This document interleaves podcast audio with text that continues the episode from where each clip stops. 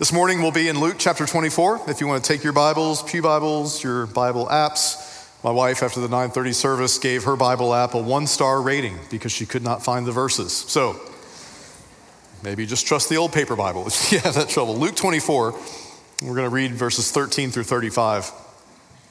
Now, the story that we're going to read today, it's another eyewitness account of an encounter with the resurrected Christ. Another piece of the puzzle, another piece of evidence that Jesus is truly risen. And that's why we're studying these stories from Easter through Pentecost. We're looking at these resurrection appearances because if Christ has truly been raised from the dead, then everything has changed. And it's time to give Jesus his rightful place in our lives. So, the story that we're going to read this morning, um, it's a very familiar story to many of you, I'm sure. It's a very well written story. It's comforting, it's simple until you start to dig in. And then you see it's pretty complex. There's conflict, there's confrontation in this story. So today, what we're going to see is we're going to see what Jesus finds when he finds us. We'll see the way that we can come to truly find him. And then we're going to see that the only appropriate response once we finally recognize our Savior and Lord is to tell the world about it. So let's read this incredible story from the Gospel of Luke. Uh, Luke is the only gospel who records this story. It's the first resurrection appearance in his gospel. And you have to remember, Jesus appeared to over 500 people. That's a lot of stories, right? So, of all the stories he could have told, Luke chooses this encounter with two followers of Jesus on the road to a town called Emmaus to tell us something about the resurrected Christ. So let's read it and see if we can figure out why. Luke 24, Again, I'm reading verses 13 through 35. It says, Now the same day, so this is the first Easter Sunday, this is Resurrection Sunday. Now that same day, two of them were going to a village called Emmaus, about seven miles from Jerusalem. And they were talking with each other about everything that had happened. As they talked and discussed these things with each other, Jesus himself came up, walked along with them, but they were kept from recognizing him. He asked them, What are you discussing together as you walk along? They stood still, their faces downcast. One of them, named Cleopas, asked him, Are you the only one visiting Jerusalem who does not know about the things that have happened here in these days? What things? Jesus asked. About Jesus of Nazareth, they replied. He was a prophet, powerful in word and deed before God and all the people. The chief priests and our rulers handed him over to be sentenced to death, and they crucified him. But we had hoped that he was the one who was going to redeem Israel. And what is more, it's the third day since all this took place. In addition, some of our women amazed us. They went to the tomb early this morning, but didn't find his body. They came and told us that they had seen a vision of angels who said he was alive. Then some of our companions went to the tomb and found it just as the women had said, but they did not see Jesus. Jesus said to them, How foolish you are, and how slow to believe all that the prophets have spoken. Did not the Messiah have to suffer these things and then enter his glory? And beginning with Moses and all the prophets, he explained to them what was said in the scriptures concerning himself. As they approached the village to which they were going, Jesus continued on as if he were going further. But they urged him strongly Stay with us for it's nearly evening, the day is almost over. So he went in to stay with them. When he was at the table with them, he took bread, gave thanks, broke it, and began to give it to them. Then their eyes were opened, and they recognized him, and he disappeared from their sight.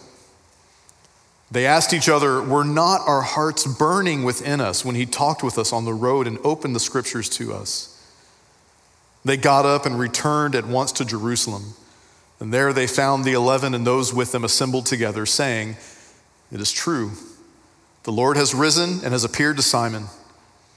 Then the two told what had happened on the way and how Jesus was recognized by them when he broke the bread. This is the word of the Lord. Thanks be to God. Let's pray. Father, this morning we pray that you would take this familiar passage, a familiar story that as it often happens, can become unfamiliar to us. Make it familiar again. Help us to see the depth of what's happening here as Jesus encounters two of his disciples. So this morning, we pray that you would open our minds, that Jesus would show us everything all the scriptures say about him. That you'd open our hearts, that as we come to the table, that we could receive you, that our whole selves would be given all for the glory of your name, would be surrendered to you as Savior and Lord. We pray all this in the name of Jesus Christ, and all God's people said, Amen. Amen. So, a couple things right off the top. In verse 16, it says, But they were kept from recognizing him. Some translations, a better translation says, Their eyes were kept from recognizing him.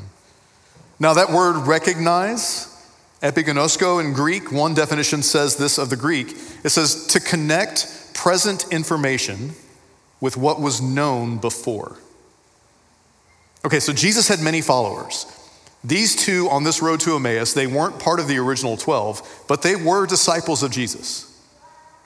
But somehow, between Friday and Sunday, what was familiar to them had become unfamiliar.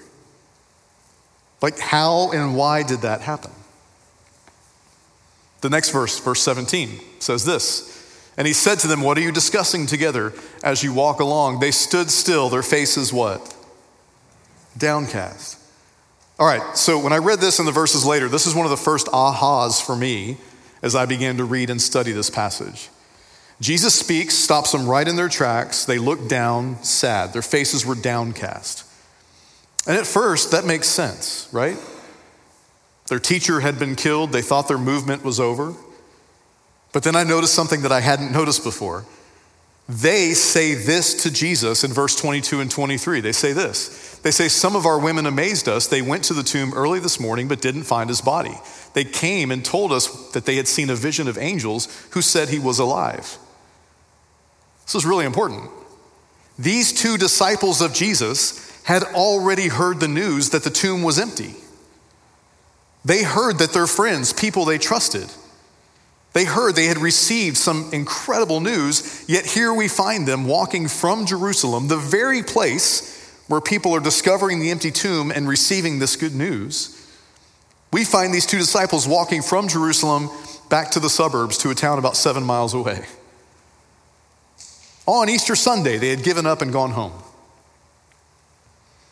But Jesus told his followers time and again that he was going to return. And even in light of the rumors and the news that something remarkable was going on, they start the road back home. They stand still, their faces downcast. So the question is why? and listen, this is kind of hard to hear at first. But I'm convinced that for these two followers of Jesus, it's as if resurrection wasn't enough. And listen, that might sound harsh, but they actually say it themselves. They weren't looking for a resurrection, they hoped for something else. Listen to this from verse 21. But we had hoped that he was going to be the one to do what?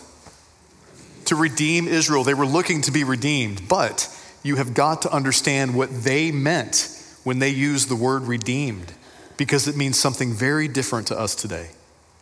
The word redeem simply means to be bought back, to be purchased, to be bought with a price. In the Old Testament, in Israel's story, just like Beth showed us earlier, this word was always used in relation to slavery and oppression. God redeemed Israel when he freed them from slavery in Egypt. Here at the time of Jesus, 1500 years later, Israel saw itself once again as slaves to an impressive and oppressive power, slaves to occupying Rome.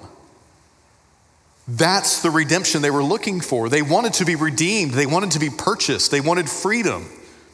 But their political and cultural enemies would be the ones who would pay the price. They wanted a mighty warrior, someone like King David, to come in and take charge and make things right. They wanted a redeemer to change their circumstances so that they could continue on and live on earth in peace. Listen to the irony in what they say. The chief priests and our rulers handed him over to be sentenced to death, and they crucified him. But we had hoped that he was the one who was going to redeem Israel. We hoped he would redeem us, but he was condemned to death instead. Y'all, on the other side of the cross, we can see now clearly what they couldn't see then. We know that's exactly how he redeemed them by his death, vindicated and confirmed in his resurrection. He redeemed them from the oppression of sin and death. He bought them at the greatest price. He freed them from slavery to their own sinful nature. But that's not what they were looking for.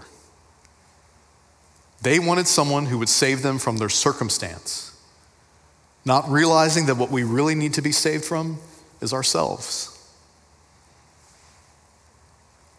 I told you, it's a sweet, comforting story until you start to dig.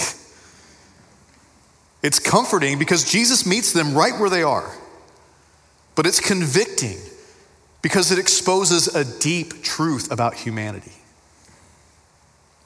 This is what Jesus finds when he finds us. And on the other side of the cross, today, y'all, it's worth asking, we need to ask. Are we looking for Jesus to save us from our circumstances? Or can we see that he came to save us from ourselves? Am I more worried about Jesus coming to save me from them, whoever them might be? Or do I turn to him first in repentance? and ask Him to save me from me? That's the question. And we know these two disciples got the answer wrong. We know that on that Sunday afternoon, Jesus met those two disciples on the right road, but spiritually they were going in the wrong direction. We know this because in all of Jesus' appearances, this is the only one where he responds to his disciples with judgment with a sense of condemnation.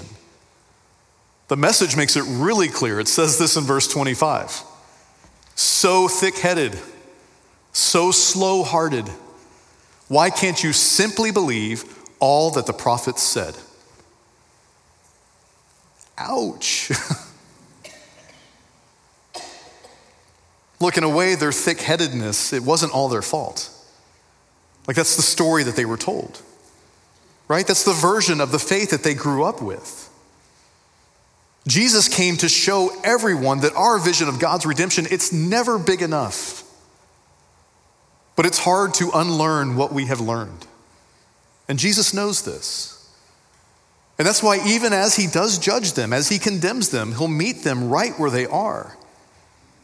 He will offer them a sweet correction He'll take the time to do the long, hard work of helping them to fully understand, showing them how to recognize Him again, showing them how they can connect present information with what was known before.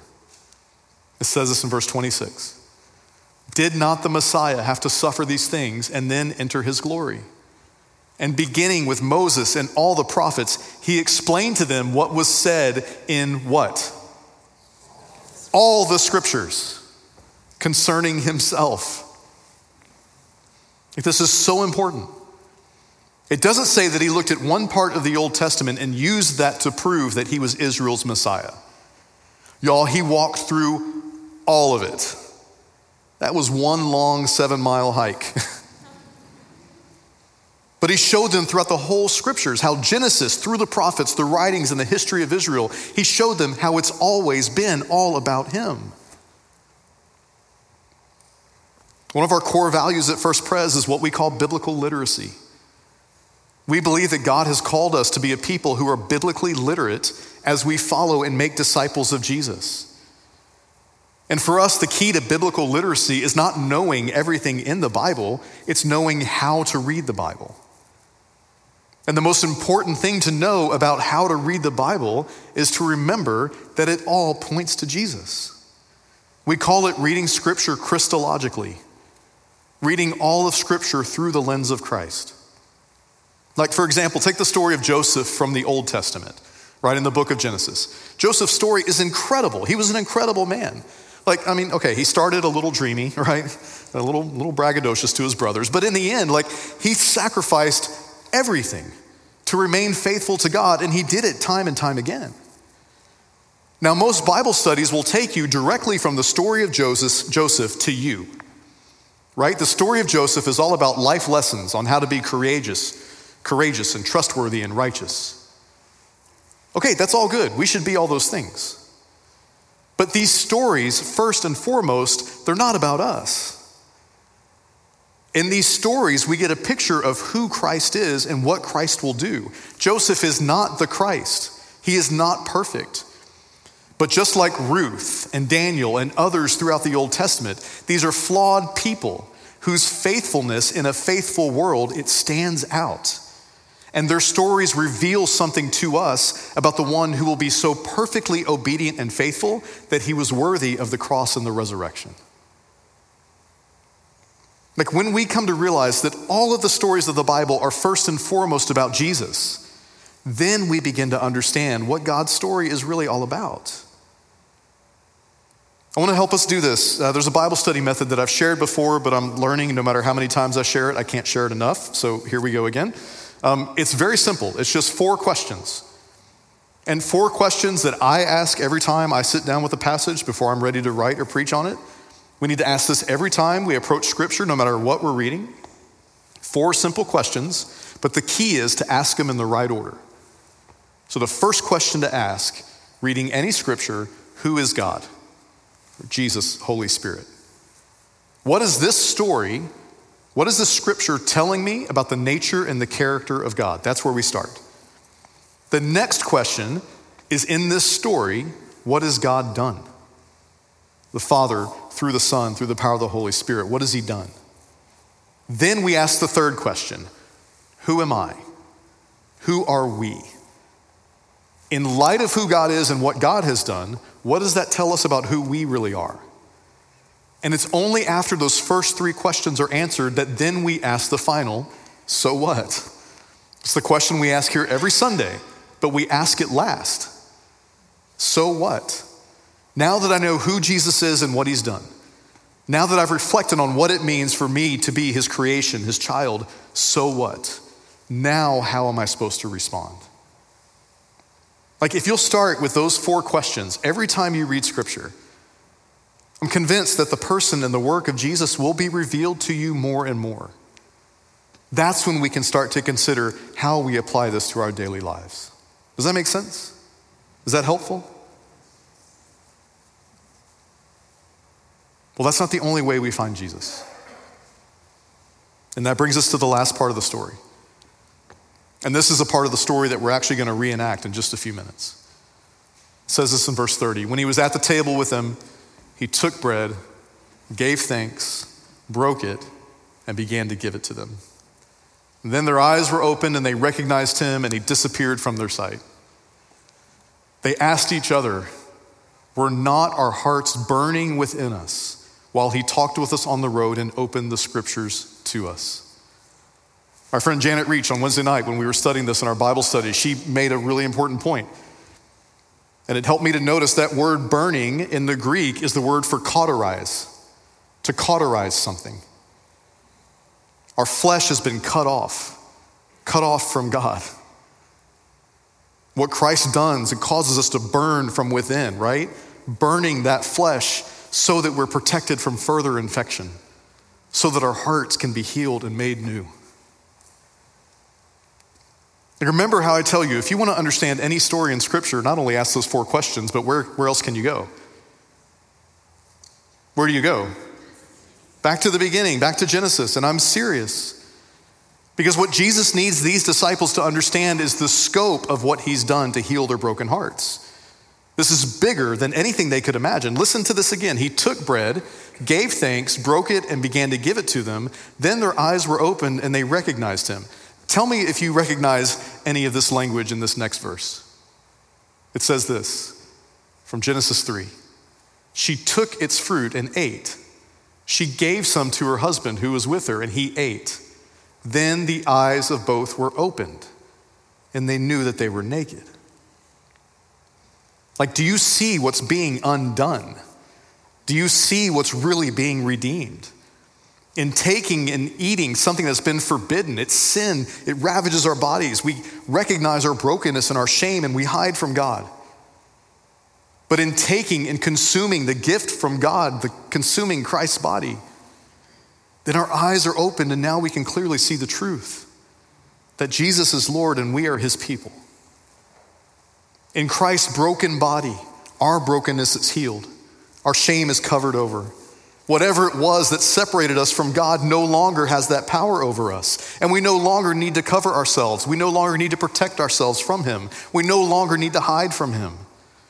Now we can come to see Him face to face. We can come to know Him even as we are already fully known.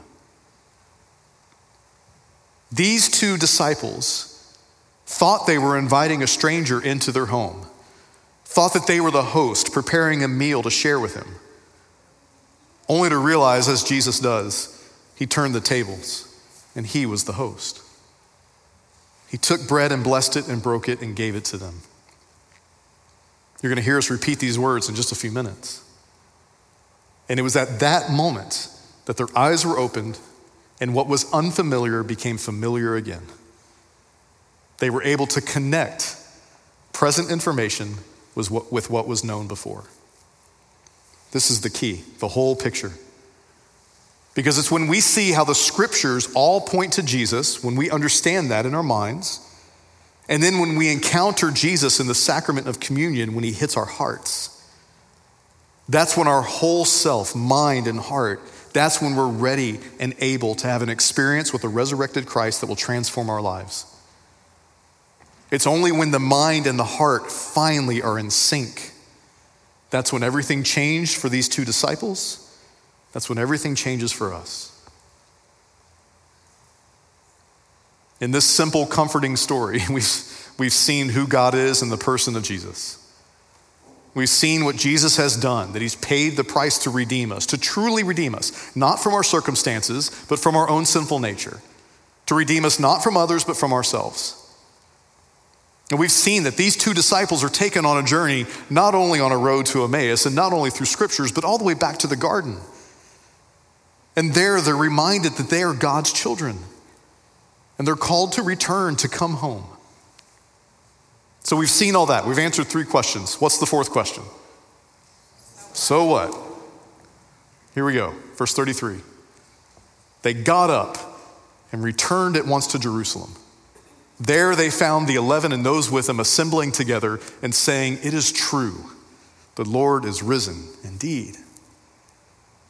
When Christ is revealed in the scriptures,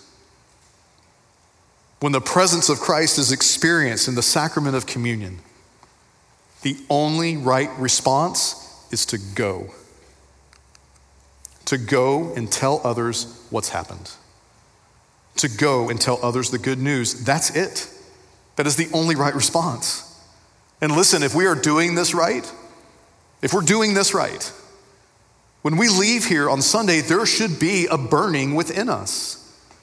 There should be a sense of anticipation, a sense that we just had the best news ever. A sense that we're not afraid of what it might be like to go tell somebody how much they're loved by God, but that we get to. We get to be the bearer of good news in a world that's full of bad news. Y'all, listen, if that's not the way that we leave here on Sundays, then we need to critically think about it.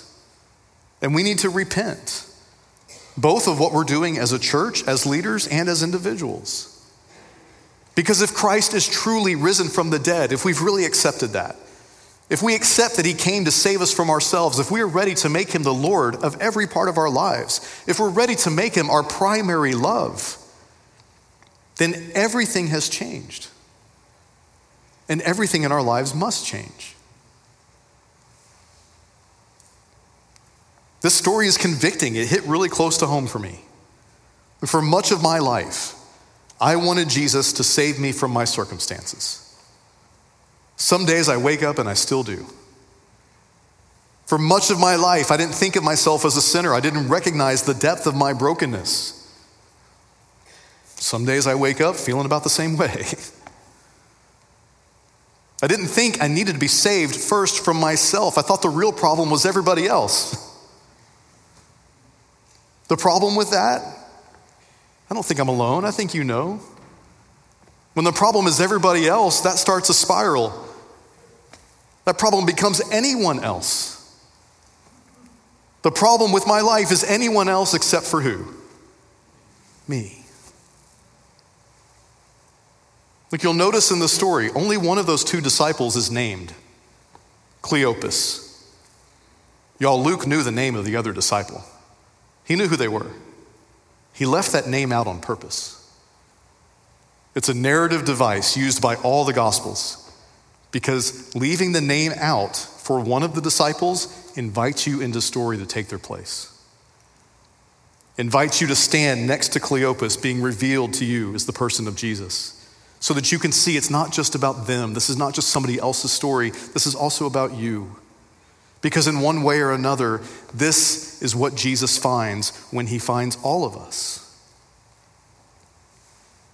People who want to be saved from our circumstances, not from ourselves. And listen, this kind of thinking, it can cause huge problems for our lives. Like if my hope is simply for a change in my present circumstances, y'all, I can turn to any number of things other than Jesus to help with that, right? Like what will help me change my present circumstances? I mean, money can help, politics can help, position, power, status, relationships can help. All of these things can help change my circumstances. And all of these things can be good things. But when we put all of our hope in them, then they become idols. And even those good things become destructive things. When we turn to them to just help us cope with the difficulties of our circumstances, rather than first looking inward at who I am, if that's all we do, we will never be changed. Listen, life is hard. Jesus never promised anything else. He said it directly. He said, In this world, you will have trouble. But then he said, But take heart, because I've overcome the world.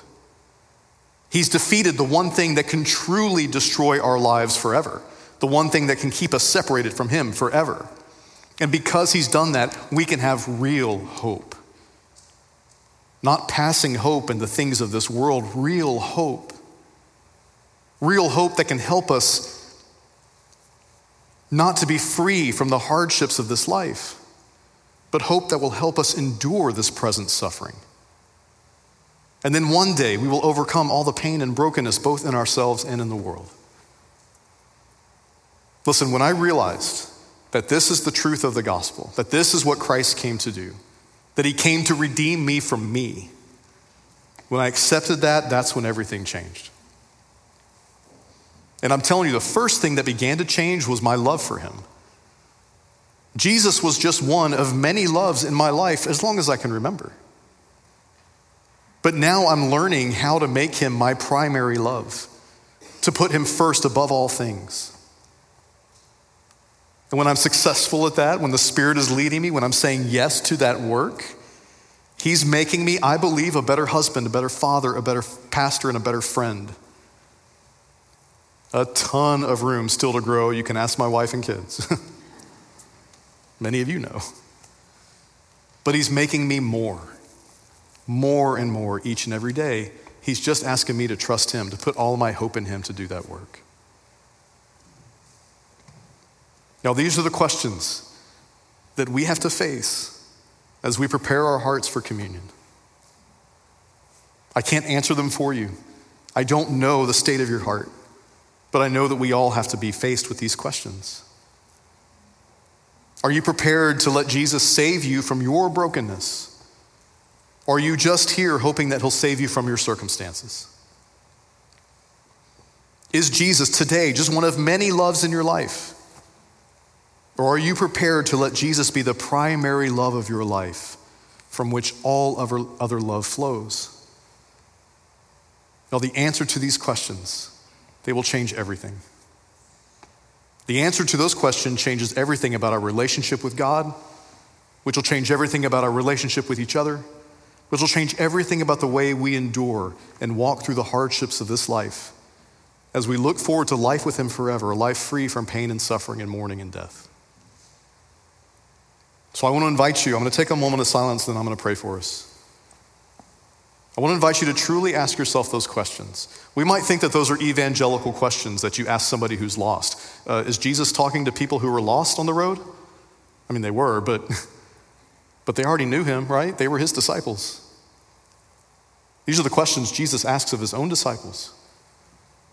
So it's right to ask ourselves that question. So I'm going to give you a moment of silence. Ask yourself, Jesus, am I inviting you to free me from myself or from my circumstances? And Jesus, can you help me to make you the primary love of my life?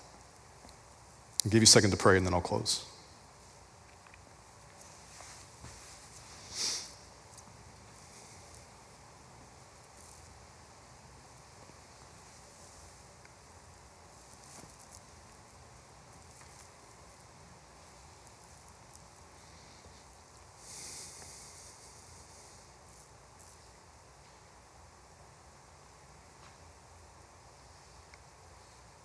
Father, we have seen your Son revealed to us through the scriptures this morning.